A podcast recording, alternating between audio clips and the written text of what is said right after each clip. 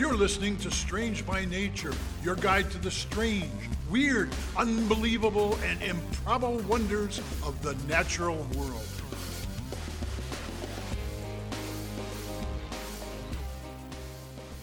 Hello, everyone. Thanks for being here today. I am Kirk Mona, and I am joined today by Rachel Ginza and Victoria Thompson.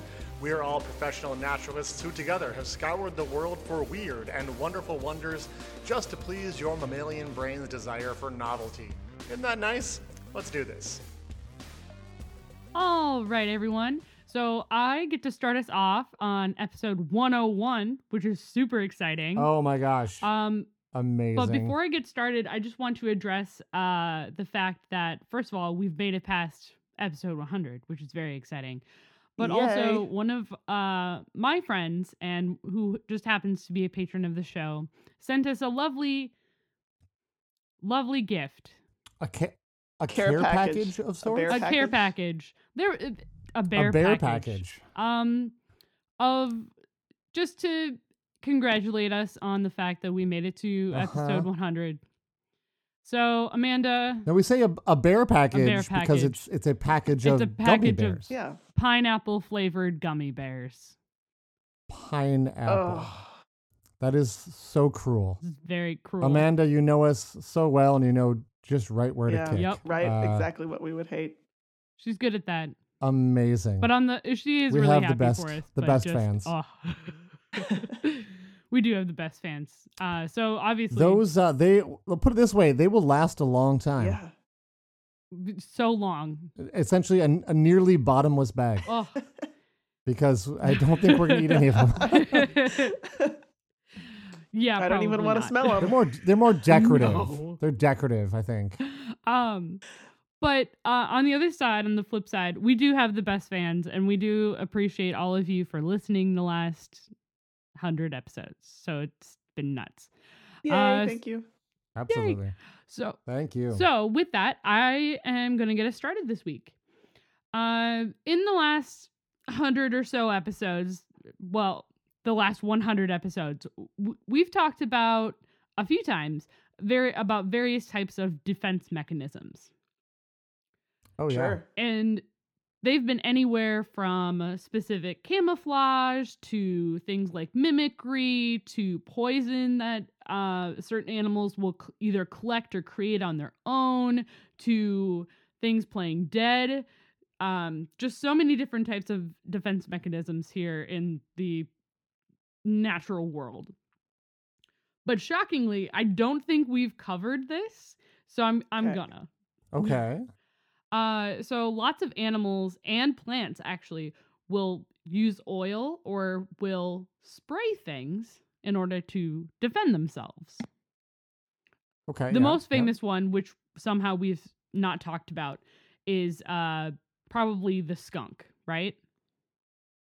Oh yeah, that's that's a biggie. Sure. That's up That there. is- That's famous. Yeah. They're they're pretty famous for their stinky stinky spray that they use to defend themselves. Uh I I'm sorry for any who have been skunked. Hmm. But um since many scientists have studied this type of defense, uh there's so many animals that actually can use this. But one, uh Athula Attygalle at Stevens Institute of Technology and Kipling Will of the University of California, Berkeley were actually part of a team. These are scientists. At first, I thought you were. g- I thought you might be going for a Latin name. Oh my goodness! That's exactly what I thought. I No, was I'm like, not. Oh, she's she's she's going episode 101 right into a scientific name, but no, this is Hey, humans, humans Human names. Okay. And by the way, I Better. nailed both of those. so okay, awesome, awesome. they finally broke That's hilarious. down. We we both thought that. Oh, that's amazing, truly. But uh, these two, this team, actually finally broke down how a certain beetle uses this type of defense mechanism. Oh, Uh huh. I huh. think I might have to take this off my list. Between the two of them, It's a good one. uh, they were able to give beetles uh, the similar chemicals of uh, that they would find in their environment, like injecting them as well as food that is found in the wild.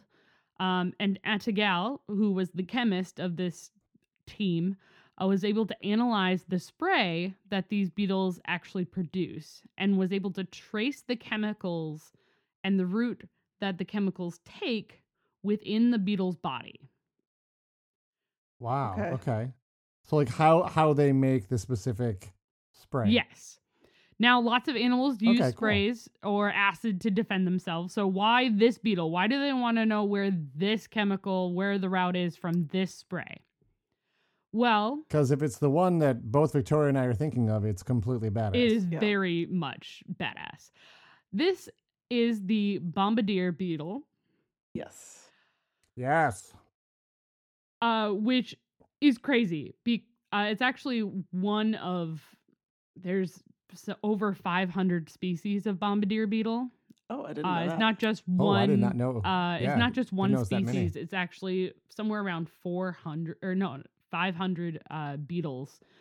Uh, and there's actually 40 just in there's a little there's over 40 in just the US, which is crazy. Oh. But before the bombardier beetle expels the substance that it creates, uh, what happens is in separate reservoirs within the beetle's abdomen, uh, both hydroquinone and hydrogen peroxide are in separate reservoirs in the uh, beetle's abdomen. If the beetle is threatened, what will happen is they will open valves into a reaction chamber in the within the beetle's abdomen near like the uh, another tip or whatever near the end part of the beetle. Uh, and it actually Did, wait, hold on. Did you just call it the nether tip? no. The end That's part what- that's of what the heard. beetle. Near the nether tip of the beetle. I Alright. mean, that isn't We wrong. can call it the nether tip. Nether tip is Okay. technically correct. Yeah. Um, but it mixes in this reaction chamber and it will expel it almost immediately. But it mixes those two chemicals with enzymes, which heat the spray up to 100 degrees Celsius, or also known as 212 degrees Fahrenheit. And then Boiling. ex- Also known as the boiling point of water. boiling. Yeah. You know what this reminds oh, me of? It's hot. It reminds me What? of those uh, the kind of epoxies that you can buy at the hardware store that have the two tubes side by side of the Mhm. different ingredients, and then you mix them and they become very sticky goop. Oh yeah, exactly. An exothermic An reaction. exothermic Yeah. reaction, yes, Uh, they do get hot.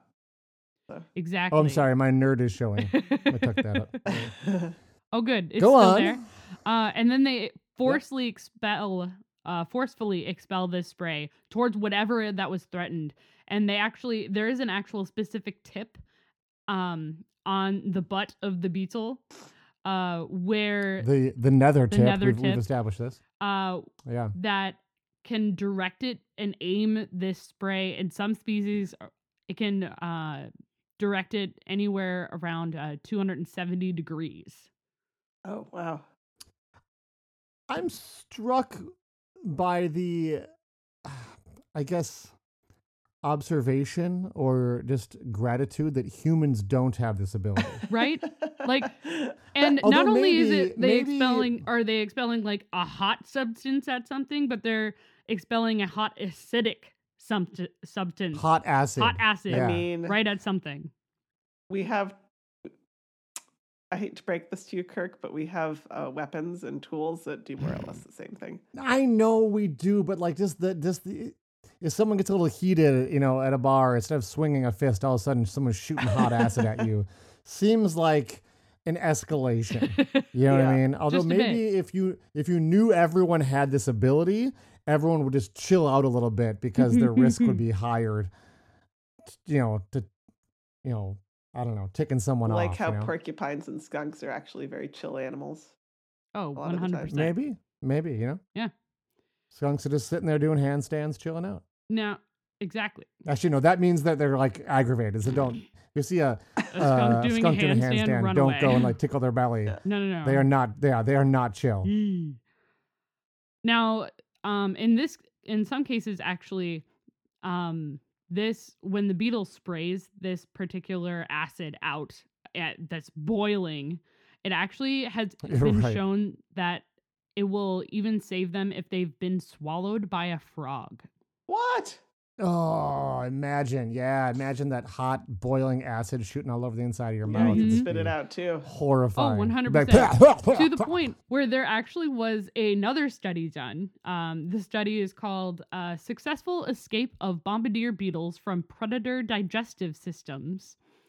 Uh, it was done in Asia um, by from uh, Shinji Sugiura and Takuya Sato, uh, who were actually fed these beetle these beetles to common toads uh, just more or less to find out what would happen. Like they had noticed the phenomenon, but they wanted to see how effective it was.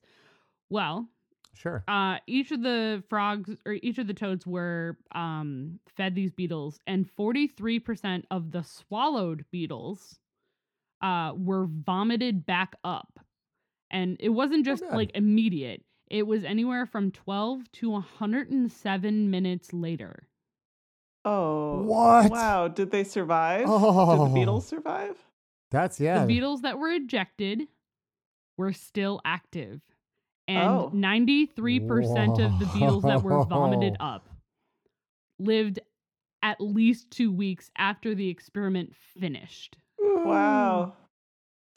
That's amazing, Rachel. Isn't it so oh cool? my gosh. Thank you uh, for bringing that into my life. That's awesome. Just, it's so effective. It'll make your predator literally vomit you back up because you're just spraying this hot boiling acid. Quite quite a while later. yeah, too. it- Wow. and apparently, like they Did were you say a hundred minutes? 107 minutes. That's some serious indigestion. Oh, Yeah, it was. I mean, I wonder if they tried several times, or if they're sitting there for like, you know, an hour or so, and be like, you know what I should do? I should get out of here. Hmm. Well, apparently, like That quite a few of them were nuts. covered in mucus, which suggested they were literally in the digestive tract of the frog, Sure. of right. the toad, rather. Yeah. And That is hardcore. oh, I can't imagine like.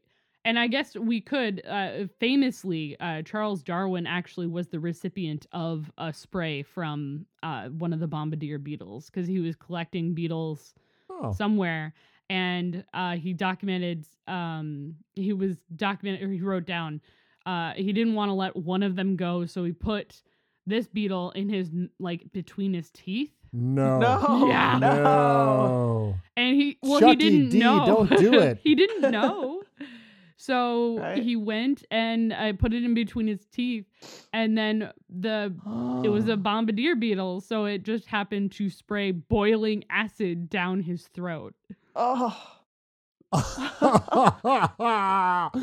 that is that is exceptionally fantastic.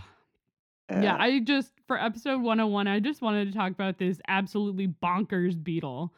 Uh they're Sweet. absolutely insane. They're not very large and they mostly feed on like small insects and like detritus and such. They'll fit beneath your between your teeth Oh apparently. yeah, absolutely. They're like two inches, maybe max.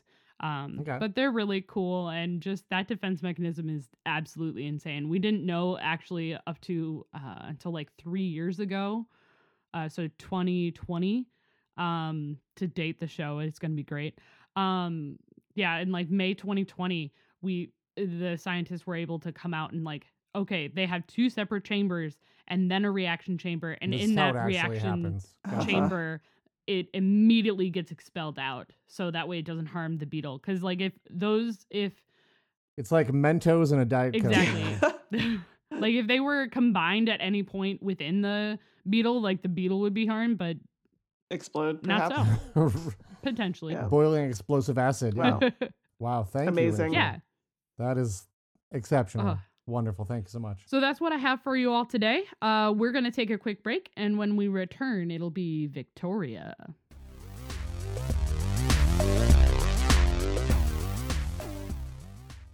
Hey, we want to thank the newest member of our Society of Strange patron group, Kristen. Thanks for joining, Kristen. thank you Thank you.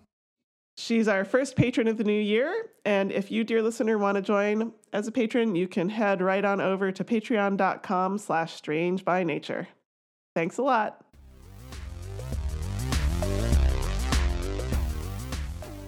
Hey, we're back. So I want to tell you about a scientist named Ernesto Gianoli. He's a Chilean, and he's a plant ecologist. I mean. And yeah, totally. Uh, one day, about maybe a little more than 10 years ago, he was taking a walk in uh, one of the temperate rainforests they have there in southern Chile. And he was walking around and he noticed uh, a shrub species that he was familiar with. Uh, it's known as arayan, and it has pointed leaves. Pretty normal shrub. As he was Mhm. gazing at it, Okay. yeah, he realized that there was another plant with pointed leaves that looked almost exactly the same, intertwined with the arayan. But the arayan had thicker stems, and the other similar leaves had a thin stem. And upon closer inspection, they were in fact different plants. I heard it. Hmm. Okay. I, I Coincidence if it, if it or not? is what I think it is, I'm gonna have to take it off my list. Okay. Well, after uh, ob- curiously observing this for a while, Ernesto realized that the thinner stemmed leaves were actually a plant that he was familiar with. It's a vine called um, Boquila trifol- fol- trifoliata. I think in Spanish it would be pronounced boquila. Boquila. So I'm going to say it that way because that's probably the way Ernesto, Ernesto says it. Uh, anyway, the Mhm. Boquila he was familiar with normally had blunt tipped leaves instead of uh, pointy tip leaves, and they looked a bit different generally. That was a little strange. But then Mhm. looking around at other nearby plants, he realized that Boquila was twined around other types of plants as well, and that whichever plant it was nearest to, it seemed that its leaves had changed shape to mimic Oh, the plant that it was nearby. Shut up. I'm gonna have to take it off my list. That this is awesome. This is so uh, cool. such an exciting episode. We are starting uh, the second hundred episodes real strong here. Yeah. Yeah, I saw this story and I was like, this is amazing. This has to go on the show. right? So Ernesto Oh, was, yeah, he was very intrigued. And together with one of his students, uh, Fernando Carrasco-Urra, he investigated further. So it turns out that Boquila is an extraordinary and unprecedented mimic. So mhm. Ernesto and Fernando did a survey and found 45 individual Boquila vines associated with 12 different host species. And in around 75% of the observations, the leaves of the Boquila vine mimicked the shape, color, size, and several other features of the leaves of the plant that they were closest to. Uh, Wow. So cool. Yeah. Even more amazing, the leaf shape of one individual Boquila plant could change along its length as if, if it were near more than one ty- other species of host plant. Hmm. That's cool. That oh, I was just wondering that. So like, if it started growing under one and then grew out into the one next door, it would like change to different shaped leaves for the one next door on the same plant. That's Gosh, crazy. that's that's really cool. and this And- includes like lobes and things, right? Yeah, it could change the number of lobes, it could change its color, its size, its darkness. Uh, That's Okay, crazy. So- please tell me they have a hypothesis on like how this is well, we'll get there. Um. Okay. But one other cool thing is that it was actually, it didn't even have to be in contact with the host plant. It just was mimicking the leaves of which, whichever plant it was closest to, Okay, sure. which is kind of, Well, that's crazy because it doesn't have it, if yeah. it doesn't have any contact with what we consider its host plant, then how does it know? exactly. How does it know? huh. Because it's not getting nutrients or things from it. Right? Okay, tell us more, Victoria. Well, just as Yeah, a little, I, I, have, I have sort of a theory forming in my head, but I'm really curious, or a hypothesis. But Just as a little background, there are other plants that mimic things. Um, so we've learned on this podcast about plants that mimic insects. Like Mhm. I, I covered the, the sure. memorably named warty hammer or orchid in episode 25 that Yep. is shaped like an insect, From- but yeah. From Australia. Yes, from Australia. Fair. Um, there are some other orchids where the flowers mimic the flowers of another specific flowering plant in order to attract pollinators. But it's like this one Yeah, plant looks like totally this one other plant, right? Um, yeah, but that's just one other plant. Yeah. Exactly. Um, it's like sort of typical Batesian mimicry. And there are also cases of unintentional selective breeding by humans where weeds have come to resemble the crop plants that they live near. But hmm Oh, okay, sure. Yeah, you selectively are pulling out the ones that look the most different. yes. And hmm makes sense. Um, Boquila, Boquila is the only plant known to mimic mimic multiple other plant species, and so the scientists' hypothesis, which they found some support for in this study, is that it does this in order to avoid detection and being eaten by herbivores. Okay, that's what I was Yeah. thinking. Mhm. So they they were able to see that like leaves that were mimicking the leaves of other species were eaten uh, had less damage from herbivores than leaves that were kind of out in the open or that were up against like a bare trunk of a tree or whatever. hmm Um but even more interesting than the question of why the plant does it is how How? how does it do How it? How does it do it? Uh, I want to know. Well, I mean, I kind of know because this was on my list, but I, I want to hear you tell about it. well, this is this is pretty much unknown at this point. Ernesto and Well, Victoria. Fernando hypothesized that it could be due to um, basically chemical signaling, volatile chemicals released by host plant- plants that the Boquila detects through the air. Mhm. And there is some research on the ability of volatile compounds to trigger responses in nearby plants, although nothing, you know, specifically about changing the leaf shape of those other plants. right. Uh, and their other hypothesis uh, is that there's some kind of horizontal gene transfer happening, possibly with um, like viruses as a vector. So, like, say a, Whoa. a that fly would be crazy. transfers a virus from one plant to the other, and like the vi- viruses have this known property where they can kind of take up a little bit of DNA from one host and then transfer it over uh, to the other host. Right. That's something that can Right. happen. Um, so those are their, those are their two hypotheses about how this is happening. There was, however, uh, a paper published in 2022 recently that suggested something a little more out there. The Mhm. authors the authors did an experiment where they claimed that Boquila mimicked the leaves of a fake plastic plant in a laboratory. Mhm. Well, that was what I was wondering too. Is like, what if you start putting it in your other stuff? What would happen? Like plants that had never encountered before. Yeah. Plastic ones would definitely be on that list, I guess. So they are claiming that this is evidence for plant vision. Which Huh. I don't know if you've heard of this theory before. Um, this actually dates Mhm. plant. The idea of plant vision dates back to the early 20th century. There was an idea by um, an Austrian biologist named Gottlieb Haberlandt that um, there are certain cells on the surface of leaves that are kind of lens shaped and and clear, basically, and they can Mhm. act as very simple lenses. And he called them ocelli. And he he proposed Hmm. that they could project sort of images, if you will, onto photosensitive cells on the layer Mm. of cells below. Um, and there were like a couple small experiments around then, Huh. and then it was kind of dropped. Um, Mhm. but there is a resurgence of interest in this uh, suggestion. There's a small field uh, called plant neurobiology, whose practitioners Okay. believe that plants have structures that act as some kind of neural network and Okay. use something so, like chemicals for signaling in a similar way to neurotransmitters Right. Mhm. and they believe that there are brain like structures in the roots that could potentially process information, such as visual images. Now, these If if that's what it turns out being, These- I will be yeah.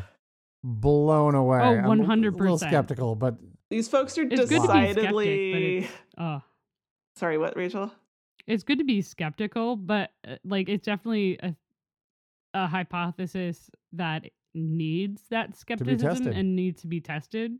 Yeah. But like if it does if Right. that is true, that's insane. yeah. Yeah, I would love to see the uh the the plastic, you know, leaf thing replicated because that would be Yeah. hmm bonkers if someone can reliably replicate that.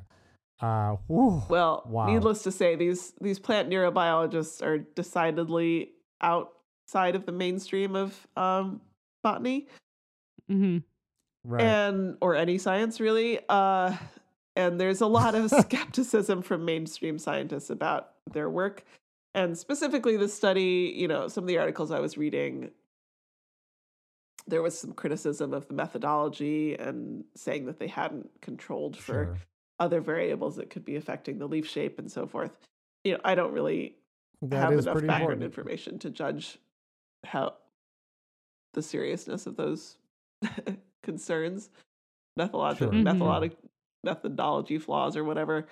Um, but I mean, the fact remains that we really don't have much, if any, evidence of exactly how Boquila performs this amazing feat that it does.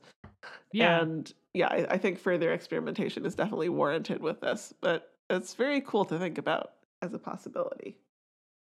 oh, 100%. Whew. I think it's also cool because this particular plant can, like, even on the same vine, change the shape of the leaf, you know?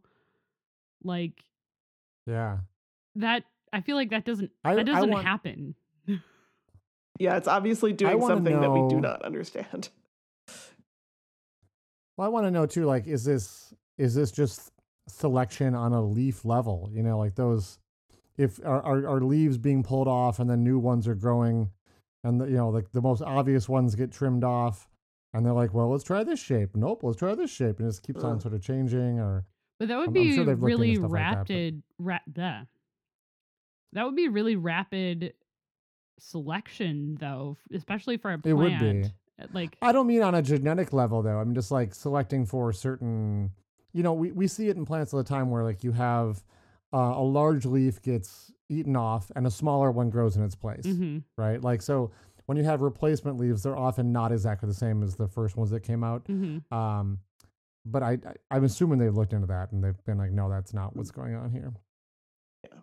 Yeah. Because there's so many choices. There's like 12 different leaf shapes or something. So yeah, how would you know which one to do?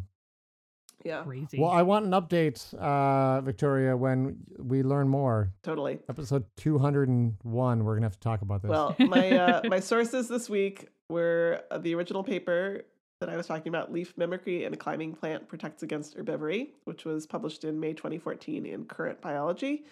Um, the 2020, oh, I said 2022, but it was 2021 paper. Um, Boquila trifoliata mimics leaves of an artificial host plant, artificial plastic host plant, um, published in Plant Signaling and Behavior and then a Vox article by Benji Jones, which was kind of just um, talking about uh, how how Ernesto discovered the the Mhm. phenomenon and everything. Amazing. That is what I have this week. Uh, we are going to take a little break, and when we come back, it will be Kirk to wrap things up.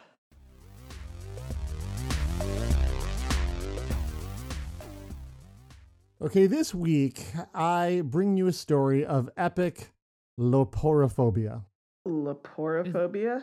Any uh That being Any- Is afraid that the of fear of Joel Takers? butterflies? Oh some some interesting guesses there. Uh, it might help if you know your constellations Uh, and your Latin. Uh, the clue is right there in the name. Lapor. Laporia is of course, of course, you guys, the the dative singular form of uh, lepus or lepus. Rabbit. Anyone know the, that constellation?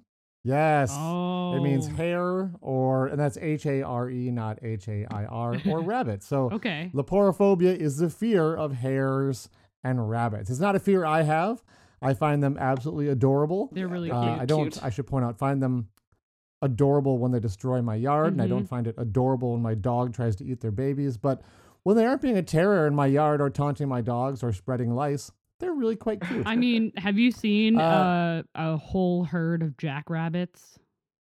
The North American hare? Because having I lived mean, in North not Da- a herd. having lived in North Dakota, I've seen like Yeah. 30 of them in a group and it's kind of scary. Oh, I have not seen Ooh, that. Well, that may that may play into into the story I'm about to tell you. Uh, so, speaking of being, you know, scared, I think what first comes to my mind about being afraid of rabbits is naturally Monty Python and the Holy Grail. 100%. Right. So, Totally. as hopefully many of our listeners know, you know, King Arthur was turned away by the killer rabbit of Caerbannog. Or Caerbannog, I think it is. Yeah. Uh, in one of the most g- gripping, terrifying, and blood-soaked scenes in cinema. Uh, it That is of poor rabbit. course ridiculous. I don't think the rabbit's the one who was uh, the poor one in that scene. well, I since it, mean, uh, okay, yes, it technically I I was thinking more afterwards like the a- the actual rabbit apparently was stayed dyed red like it was. which Oh. wasn't great. Oh, well, that's not great. Um, so, as ridiculous as that whole story is, um, I have sort of like almost a real life version of that event. It didn't involve King Arthur, though, it involved Napoleon Bonaparte. So, let me set the scene for you. Okay. We're in the French countryside. The year is 1807. The Treaty of Tilsit has just been signed, ending the war between the French Empire and Imperial Russia. Mhm. Uh, elsewhere in the United States, the act prohibiting the importation of slaves was passed. Aaron Burr was indicted for treason. That one seems topical for some reason. uh, and the first international, sorry, first internal combustion engine is patented. Uh, this is also the year the famous French zoologist uh, Louis Agassiz was born. So Okay. a lot going on. Yeah. Uh, Mhm. all this is happening. Uh, it's summertime, July to be more specific, but I'm afraid the exact date of this event has been lost to history. But Napoleon was in the mood to celebrate, uh, so he ordered up a rabbit hunt. Okay. And his chief of staff, Alexander Berthier, was tasked to like set up this this rabbit hunt, right? I mean, that's And, uh, one there's way gonna to like- celebrate, truly. Like a rabbit Well, hunt? I mean, that's that's how that's that's how he decided to do it. Rabbits are things, you know? tasty. Okay. Uh, They are. It was a different time, different time, and um, there was gonna be like a luncheon and a hunt. I'm not sure if it was a luncheon and then a hunt or a hunt and a luncheon. Maybe the luncheon was what you were hunting. I'm not sure, but all like the military bigwigs were invited and whatnot. Now, to be clear, unlike uh, Monty Python, this is not a story about one killer bunny. Uh, Berthier, Berthier or Berthier probably uh, collected as many rabbits as he could as he could find, and reports uh, uh, in, in the history vary widely. Um, I can tell you it was somewhere between 100 and 3,000 rabbits. That's So- a big range. What a range. A lot of rabbits. what do you I wouldn't know Yeah. what to do with 3000 rabbits is that's yeah, you were afraid of 30 uh, jackrabbits. This is 3,000 rabbits. Uh, and I guess when the emperor tells you, uh, you know, he wants a big hunt, you it's give like go him, big or go home. yeah. You don't you don't slack off, right? you kind of have to. So these rabbits were caged. Uh, they were caged around the perimeter of like a big grassy field, and the idea was that Napoleon and his crew of beaters and gunners would like stir up the rabbits hiding in the grass and then take pleasure in slaughtering them, Mhm. as you do apparently. Uh, this was high entertainment at the time, and once every everyone was in place, uh, the rabbits were released. To the hunt, they all cried. Probably, I don't know. It'd be in French, and I don't really know what they said, but Release the I'm sure it was an exciting time. Allons-y. Um, yeah, the hunt did not go as planned. Oh, did it not? Instead of running away or cowering in the grass waiting to be gunned down, the released rabbits all joined forces and charged straight at the hunting party. That's Uh, amazing. at first, uh, the men thought it was hilarious. Oh, look, oh, the rabbits are running toward us. And then they kept coming. yeah, because there's at least 100 to 3000 and hundreds, yes, of rabbits Oh. charging toward them. Um, so reports are that the rabbits swarmed the whole group and started swarming around Napoleon's legs, literally climbing up his jacket. Okay. And he's not not pleased about this, obviously. Duh. Uh, there was too many to shoot. Uh, and it was too close quarters to start like you know shooting. You'd be shooting your, your buddies and stuff. So Mhm. they were forced to like pick up sticks and try to start beating them away. Napoleon apparently was trying to like hit them with his riding crop and you know away away. Uh, reportedly, the coachmen were trying to like crack their bullwhips to like scare these rabbits away. Nothing was working to no avail. Like Love this. they were just being overrun. You know what this reminds me of? uh, What's that? Well, you know, I a number of episodes back, I told the story about locusts and grasshoppers. How grasshoppers are just sort of Yeah. unassuming, mild mannered when on their own, and when in large Mhm. groups turn into a ravening horde. Mhm. Terrifying. Yeah. Uh, I, I will admit I studied French in high school, and my my I, high school level French is, is very rusty, and I I don't recall exactly how to say "run away, run away" uh, in French, but uh, I imagine Napoleon gave some sort of order to retreat. Uh, Napoleon start, actually ran away. He took had to take refuge in his carriage, but that apparently was not even even good enough. According to historian David Chandler, here's a quote for you. Uh, with a finer understanding of Napoleonic strategy than most of his generals, the rabbit horde divided into two wings, poured around the flanks of the party, and headed for the imperial coast. He's getting So, a taste of his own these medicine from rabbits. yes.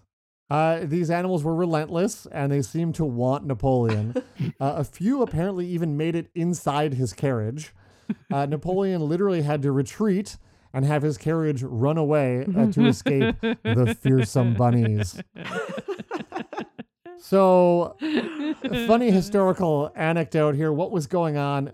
We don't really know for sure. One theory is that Berthier, uh, feeling pressure to produce a prodigious number of rabbits for the emperor, didn't go out and trap wild rabbits, but instead sent his men to buy as many rabbits as possible from local farms, which would make sense. It's a really quick way to get lots of Sure. rabbits. hmm Uh, they've been kept in cages without you know food for for a while while everything's being set up. They're probably hungry, and when they were released, they all ran after Napoleon, thinking he, it was mealtime on the farm. They're like, "Hey, look, humans' food!" And so like hundreds, maybe thousands of them charged at the humans for a free handout. Uh huh. And uh, uh, I cannot imagine the sight. So Wow.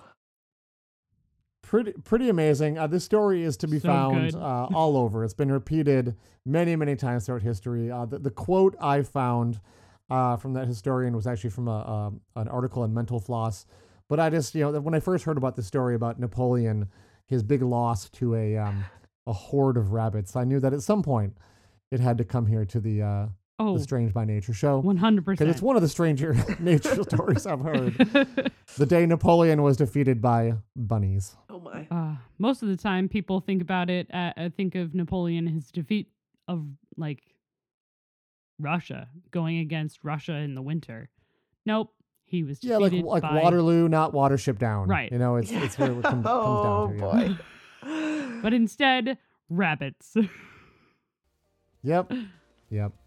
oh, that's Amazing. good. Well, you guys, that's all we have this week. Uh, thanks for being here, and uh, we'll move onwards with uh, the next hundred shows. Yeah. Yeah. Thanks, everybody. Thank you. Thanks. Bye bye. Bye bye. Thanks everyone for listening to today's show. Be sure to subscribe. New episodes drop every Wednesday, and we love sharing this strange world with all of our listeners. If you would be so kind as to leave us a five star review, that would be great. It lets other lovers of the strange discover the show. You can reach out to us on social media by searching for Strange by Nature Podcast on Twitter, Facebook, and Instagram. You can send us an email as well. Our address is contact at strangebynaturepodcast.com. If you want more information about the show, you can also check out our website, which is strangebynaturepodcast.com. Until next week, get outside, stay curious, and embrace the strange.